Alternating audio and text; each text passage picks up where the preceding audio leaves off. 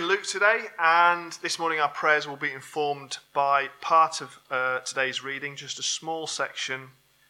So I'm going to read Luke 12, starting at verse 48 and the end of the chapter, and then the next bit we'll read as our main reading. So Luke 12, starting at verse 48, and then I'll pray. Starting at 49. We'll start at 49. I came to cast fire on the earth, and would that it would already be kindled.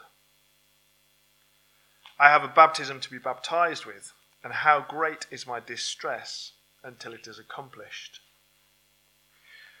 Do you think that I've come to give peace on earth? No, I tell you, but rather division. For from now on, in one house there will be five divided, three against two, and two against three. They will be divided, father against son, and son against father, mother against daughter, and daughter against mother, mother in law against her daughter in law, and daughter in law against mother in law. He also said to the crowds, When you see a cloud rising in the west, you say at once, A shower's coming, and so it happens. And when you see the south wind blowing, you say, There'll be scorching heat, and it happens. You hypocrites, you know how to interpret the appearance of earth and sky, but why do you not know how to interpret the present time? And why do you not judge for yourselves what's right? As you go with your accuser before the magistrate, make an effort to settle with him on the way, lest he drag you to the judge and the judge hand you over to the officer, and the officer put you in prison. I tell you, you'll never get out until you've paid the very last penny.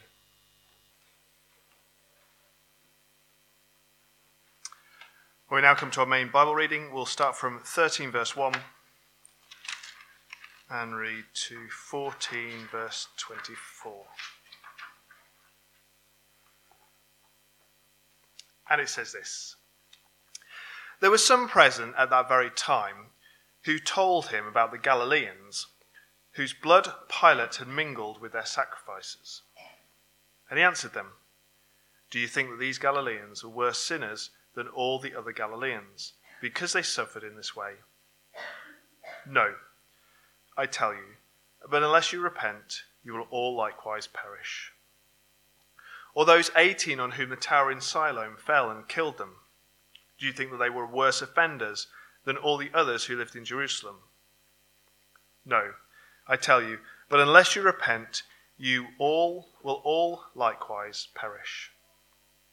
And he told this parable a man had a fig tree planted in his vineyard, and he came seeking fruit on it and found none. He said to the vine dresser, Look, for three years now I've come, been, I've come seeking fruit on this fig tree, and I find none. Cut it down. Why should it use up the ground? And he answered him, Sir, let it alone this year also, until I dig round it and put on manure. Then, if it should bear fruit next year, well and good. But if not, you can cut it down. Now he was teaching in one of the synagogues on the Sabbath, and behold, there was a woman who had a disabling spirit for eighteen years. She was bent over and could not fully straighten herself. When Jesus saw her, he called her over and said to her, Woman, you're freed from your disability. He laid his hands on her, and immediately she was made straight, and she glorified God. But the ruler of the synagogue, indignant because Jesus had healed on the Sabbath, said to the people, There are six days in which work ought to be done. Come on those days and be healed, not on the Sabbath day. Then the Lord answered him, You hypocrites! Does not each of you on the Sabbath untie his ox or his donkey from the manger and lead it away to water it? And ought not this woman, a daughter of Abraham, whom Satan bound for eighteen years, be loosed from this bond on the Sabbath day? As he said these things, all his adversaries were put to shame, and all the people rejoiced at all the glorious things that were done by him. He said, therefore, What is the kingdom of God like? And to what shall I compare it? It's like a grain of mustard seed that a man took and sowed in his garden, and it grew and became a tree, and the birds of the air made nests in its branches. And again he said, To what shall I compare the kingdom of God? It's like leaven that a woman took and hid in three measures of flour until it was all leavened. He went on his way through towns and villages, teaching and journeying towards Jerusalem. And someone said to him, Lord, will those who are saved be few? And he said to them, Strive to enter through the narrow door, for many, I tell you, will seek to enter and will not be able. When once the master of the house has risen and shut the door, and you begin to stand outside to knock at the door, saying, Lord, open to us, then he will answer you, I do not know where you come from. Then you will begin to say, we ate and drank in your presence, and you taught in our streets. But he will say, I tell you, I do not know where you come from. Depart from me, all you workers of evil. In that place there will be weeping and gnashing of teeth when you see Abraham and Isaac and Jacob and all the prophets in the kingdom of God, but you yourselves cast out. And people will come from east and west and from north and south and recline at table in the kingdom of God. And behold, some are last who will be first, and some are first who will be last. All that very hour, some Pharisees came and said to him, Get away from here, for Herod wants to kill you. And he said to them, Go and tell that fox, Behold, I cast out demons and perform cures today and tomorrow, and the third day I finish my course. Nevertheless, I must go on my way today and tomorrow, and the day following, for it cannot be that a prophet should perish away from Jerusalem. O Jerusalem, Jerusalem, the city that kills the prophets and stones those who are sent to it. How often would I have gathered your children together as a hen gathers her brood under her wings, and you were not willing? Behold, your house is forsaken, and I tell you, you will not see me until you say, Blessed is he who comes in the name of the Lord. One Sabbath, when he went to dine at the house of a ruler of the Pharisees, they were watching him carefully. And behold, there was a man before him who had dropsy. And Jesus responded to the lawyers and Pharisees, saying, Is it lawful to heal on the Sabbath or not? But they remained silent. Then he took him and healed him and sent him away. And he said to them, which of you, having a son or an ox that has fallen into a well on a Sabbath day, will not immediately pull him out? They could not reply to these things. Now he told a parable to those who were invited when he noticed how they chose the places of honour, saying to them, When you are invited by someone to a wedding feast, do not sit down in a place of honour, lest someone more distinguished than you be invited by him. And he who invited you both will come and say to you, Give your place to this person. And then you will begin with shame to take the lowest place. But when you're invited, go and sit in the lowest place. So when your host comes, he said to you, Friend, move up higher. Then you'll be honored in the presence of all who sit at the table with you. For everyone who exalts himself will be humbled, and he who humbles himself will be exalted. He said also to the man who had invited him, when you give a dinner or a banquet, do not invite your friends or your brothers or your relatives or rich neighbors, lest they also invite you in return and you be repaid. But when you give a feast, invite the poor, the crippled, the lame, the blind, and you'll be blessed, because they can't repay you, for you will be repaid at the resurrection of the just. When one of those who reclined at table with him heard these things, he said to him, Blessed is everyone who will eat bread in the kingdom of God. But he said to him, The man once gave a great banquet and invited many. And at the time for the banquet, he sent his servant to say to those who had been invited, Come, for everything is now ready. But they all alike began to make excuses. The first said to him, I have bought a field, and I must go out and see it. Please excuse me. And another said, I bought five yoke of oxen, and I'm going to examine them. Please excuse me. And another said, I've married a wife, and therefore I cannot come. So the servant came and reported these things to his master. Then the master of the house became angry and said to his servant, Go out quickly to the streets and lanes of the city and bring in the poor and the crippled, the blind and the lame. And the servant said, Sir, what you've commanded has been done, and still there is room. The master said to the servant, Go out into the highways and hedges and compel people to come in, that my house may be filled. For I tell you, none of those men who were invited shall taste my banquet.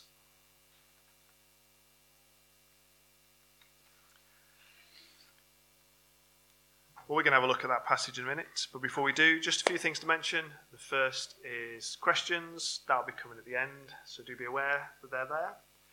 The order of uh, the sermon outlines in your service sheet, which you can use or not. And most importantly, let's pray and ask God to help us. Let's pray.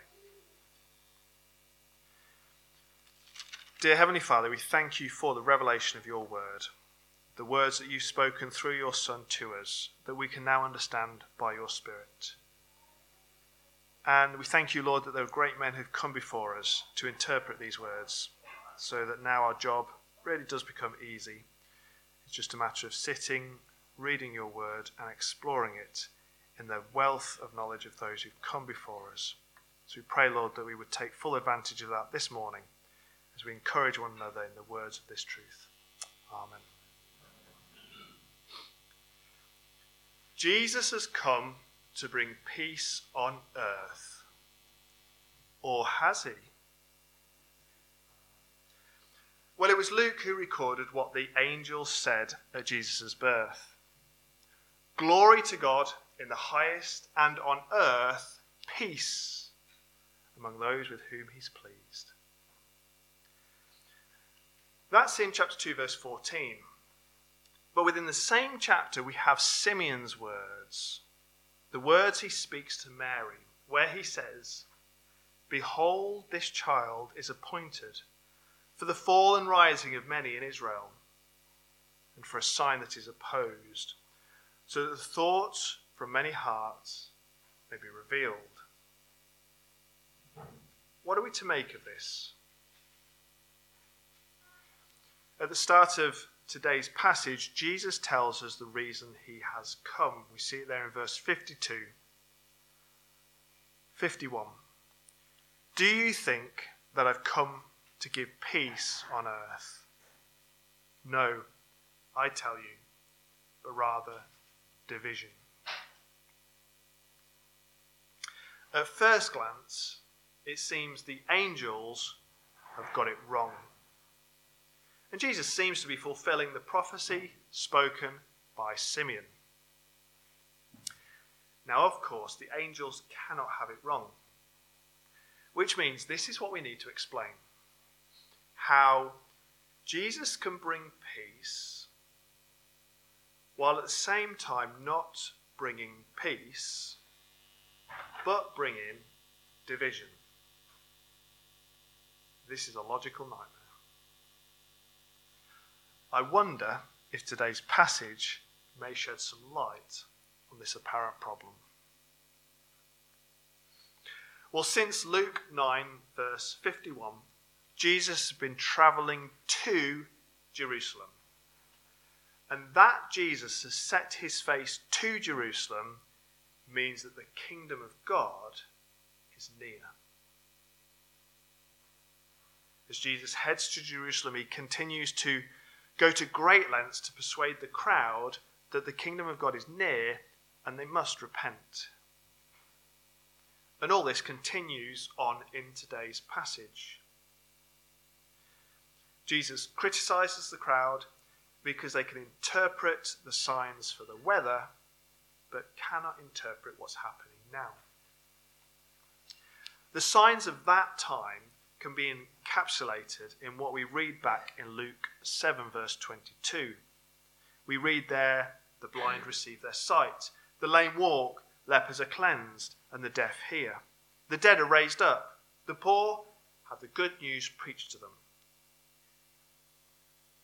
And the interpretation is simple. When these things happen, the Messiah is here.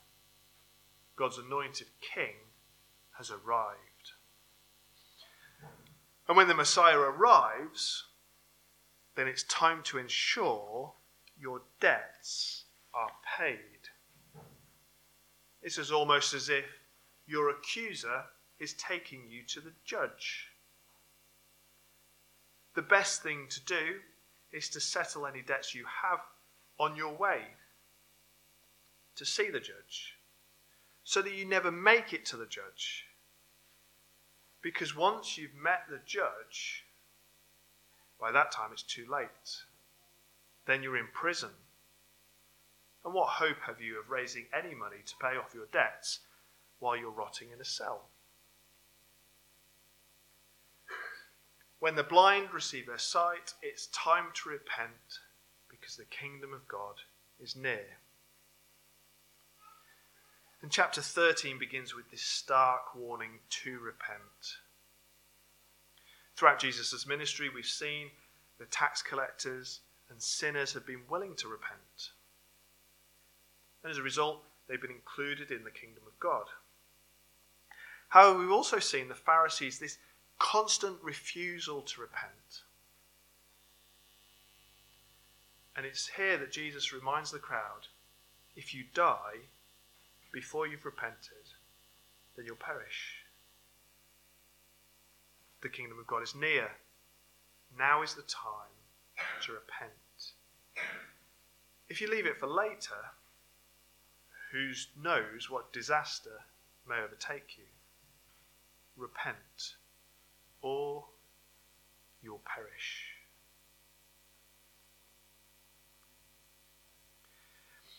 Then in 13, verse 14, we have the synagogue ruler. The ruler of the synagogue, indignant because Jesus is healed on the Sabbath, said to the people, There are six days in which work ought to be done. Come on those days and be healed, and not on the Sabbath day. This synagogue ruler kind of exemplifies all that we've considered so far. He fails to interpret the times. He sees the Messiah free a woman from the clutches of Satan. He doesn't understand that that means the kingdom of God is near. Instead, he wants to quibble over the day that God's Messiah has chosen to reveal that the kingdom of God is near. He insists that the Sabbath day is not a day for healing, Jesus' rebuke in response to this highlights that they allow labour that's necessary to show kindness to an animal. So they'll happily take an ox to drink. But they refuse to allow kindness to be shown to a human, to one who bears God's image. So, what we see here is that the synagogue ruler has a skewed view of the creation order. At creation, God is at the top of the creation order. And he creates humanity in his image, and they are to rule over the animals and creation, but they're to do that under God's rule. Which means it's an odd thing to do to make an allowance for the kindness of an animal that which is at the bottom of the creation order, when that same kindness is kept back from the humans who are higher up on the creation order. Not only that, but what better day is there to demonstrate God's power to heal and to free a woman bound by Satan than to do so on God's Sabbath?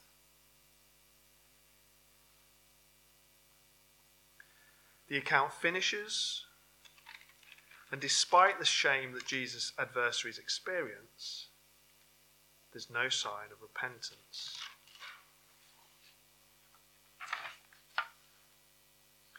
Then we come to this question of how to enter through the narrow door. Someone in the crowd asks Jesus the question Lord, will those who are saved be few? And Jesus responds by explaining how many who try to enter the narrow door will be refused, and once the door's been closed, the chance to enter will be gone. The response that's made to being closed out is what the members of the crowd might well say. These are those who've seen Jesus. They've eaten with him. They've listened to him teach. And now they're surprised that they've been kept out.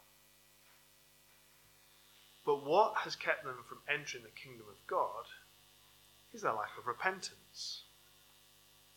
It isn't enough to see Jesus, to eat with him, or hear his words. To truly have understood what Jesus has said demands repentance. To enter through the narrow door assumes you've actually heard and acted upon what Jesus has said. And to do that, you need to repent. A similar analysis can be made of the parable of the great banquet. Those that were initially invited to the banquet did not come because they refused to repent. But when the message is taken further afield, well, then people will come from the east, the west, the north, and the south. They'll enter the kingdom of God. The reason they'll enter is because they repent.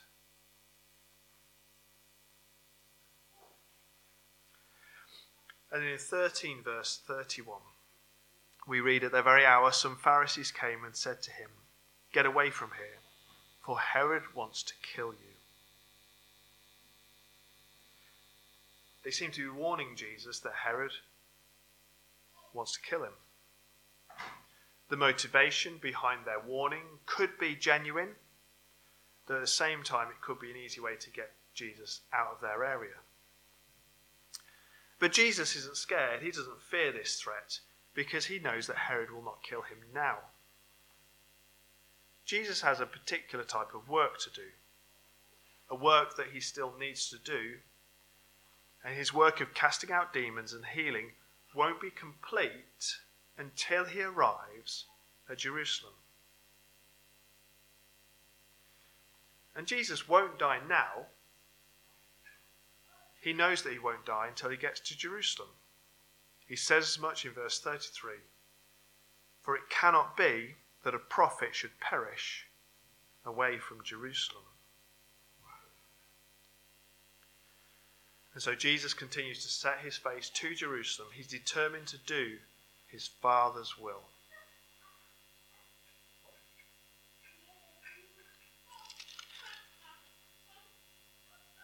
Back in verse 29 of chapter 12.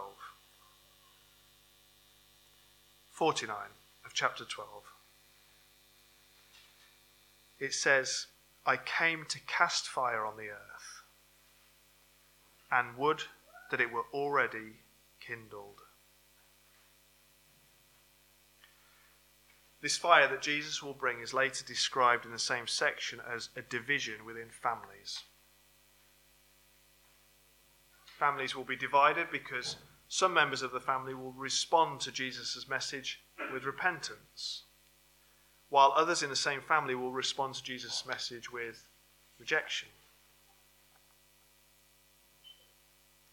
And this is why Jesus says he doesn't come to bring peace on earth, but division. Those who align with God will be divided from people, sometimes those closest to them. We can see how Simeon's prophecy we read at the start fits with this. Behold, this child is appointed for the fall and rising of many in Israel, for a sign that's opposed. Jesus causes some to fall and others to rise in Israel. Some repent, others don't. What then of the angel's message?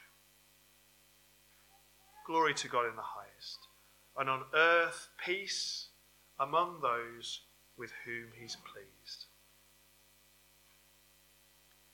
Peace on earth certainly is offered. But there is a qualification it's a peace for those with whom he's pleased. Those whom he's pleased with are those who repent. They'll have peace, peace with God, because Jesus has come to bring peace to all those who God favours. And this is a peace that will bring division. Some will repent and accept Jesus, while others will reject Jesus. But all who will repent will have peace with God. Let's pray.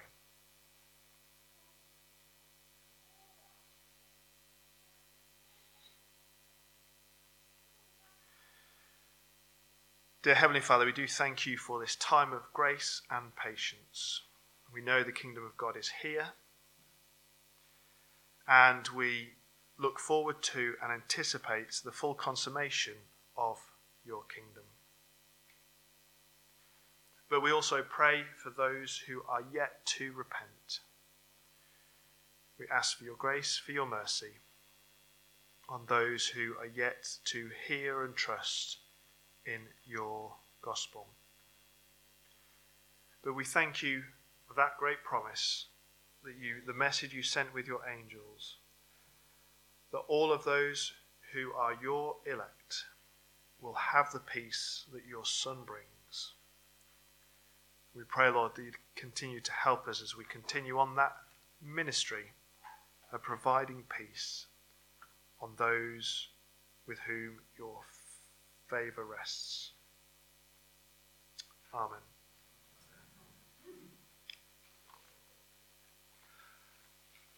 Well, it is question time. Any questions, thoughts, comments, or is it completely self explanatory? We could just move on to the next song.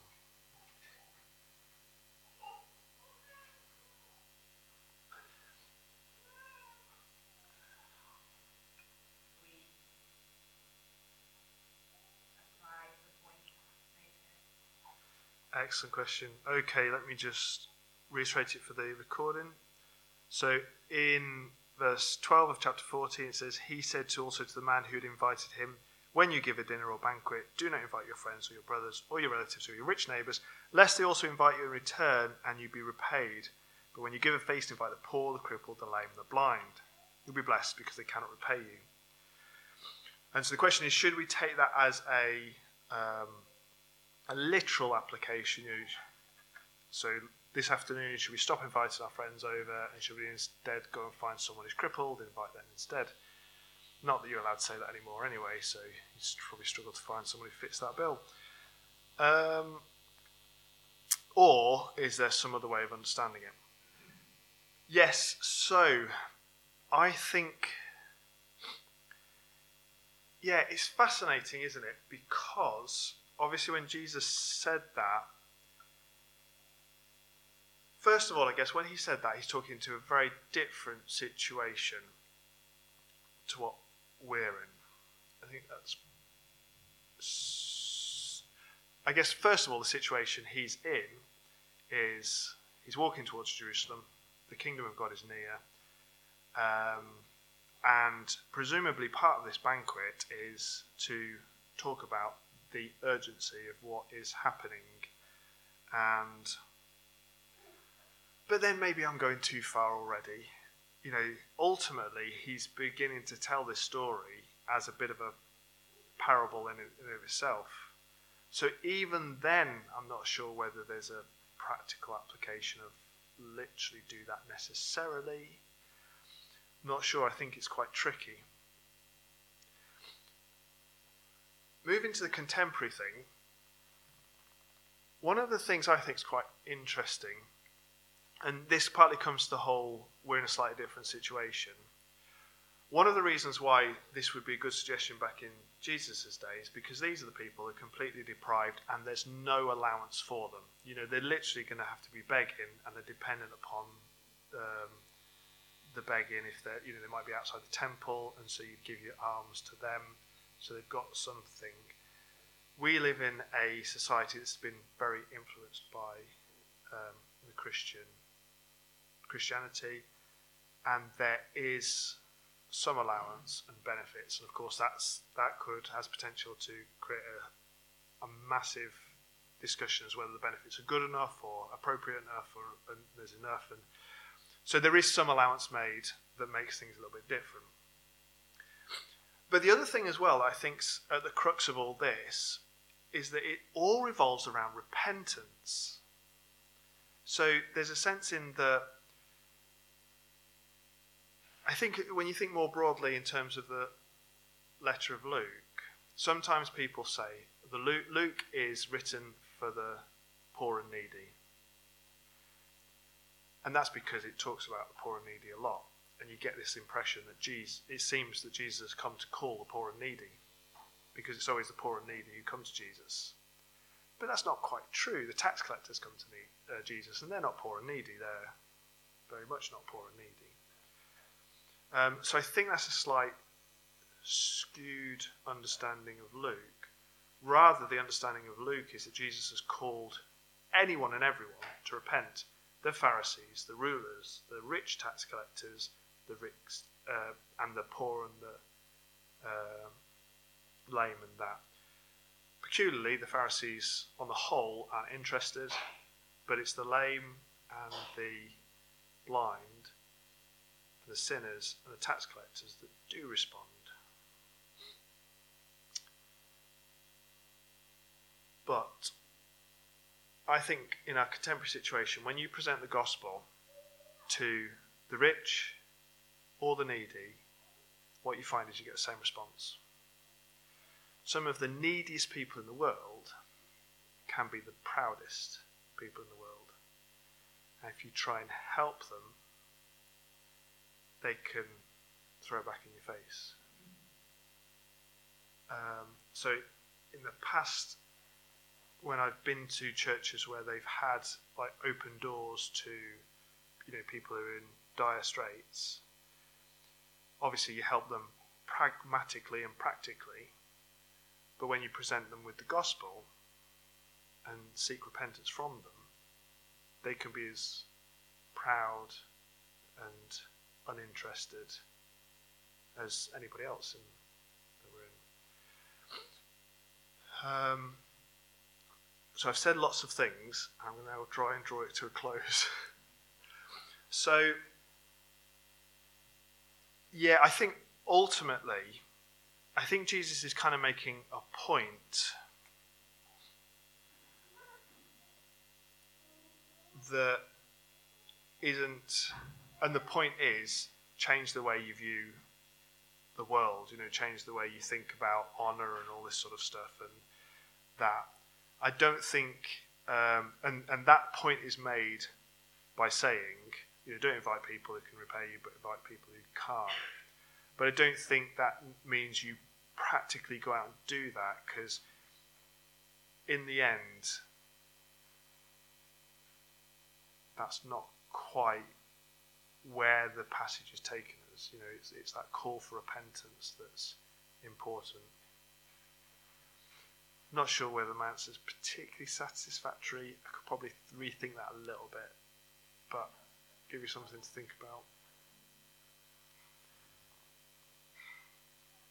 Time for another? Yes, Susie.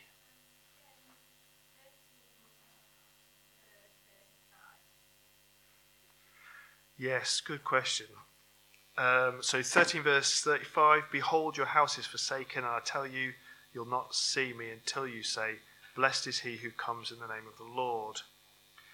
Um, so I had a brief look at the commentary at this, and he said a lot of people do go for the sec- second coming. So obviously, the context here is it's specifically talking about Jerusalem, and Jesus wants to gather Jerusalem up but he says that's not going to happen until you say, Blessed is he who comes in the name of the Lord. And the commentator said the slight problem with that, if it is the second coming, by the time Jesus is coming in the second coming, he's coming in judgment. So it doesn't. It's a bit awkward. If you know, why would they say, "Blessed is he who comes," because he's coming to destroy them, and they are still opposed to him. So he suggested it was more likely that this, again, it, it could be that sense of, I tell you, you'll not see me until you change the way you think about me. And your response is more in terms of repentance, at which point you'll say, Blessed is he who comes in the name of the Lord. So I think it's a it's a you you will be forsaken, Jerusalem, until you recognize your Messiah. Something like that. I think that's more in the right direction. Time for one more, if there is one.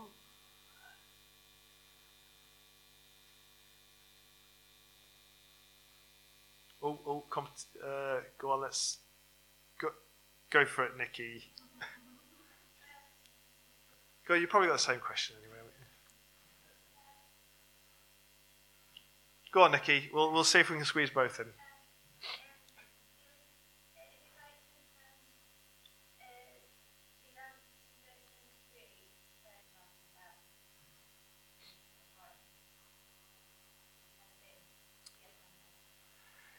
Yeah, so I guess, um, well, it's interesting because there, there does feel to be quite a big break between the mustard seed story and the leaven story, and then verse 22 in that he went on his way. But obviously, Luke's put them next to each other. So I think that's quite helpful in the sense that the mustard seed story is the kingdom of God is tiny. That's its origin. But once it starts to grow, it's going to be humongous. Um, and so that question could be seen in that context of, oh, okay, so there's only going to be a few that are saved. To which he says, yeah, if you kind of think about it in terms of it, it's not many people are repenting. The door is narrow, and actually, a lot of people will expect, they will think they're in and expect to be in, but they're not. Um, so there's that small, it starts out small, but then, I mean, here's the interesting thing verse 29 then the people come from east and west and from north and south. So all of a sudden, we've gone global. And then people are coming in from all over the place. I think verse 30 is quite interesting because in this context, the some are last who will be first it feels like that's talking about the people who have heard later on, i.e., the Gentiles, are actually be first in the kingdom of God, as in they'll arrive before those who heard first but didn't initially come. You know, it could, it's not necessarily. I think normally we think in terms of humble and pride, which I think elsewhere it might be, but here it feels like it's more of that. So yeah, I think I think there is a sense in that there will be few but it will grow to many. Nathan?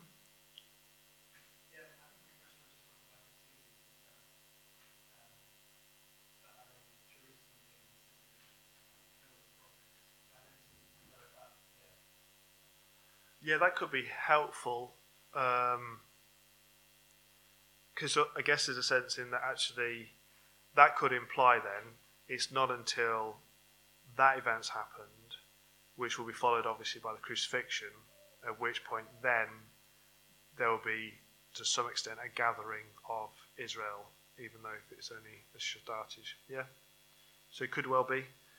So he can't gather his people now until um, cross death, resurrection, ascension. Yeah? Works? Okay, let's stop there and we'll sing our next song, which is My Hope is Built on Nothing Less.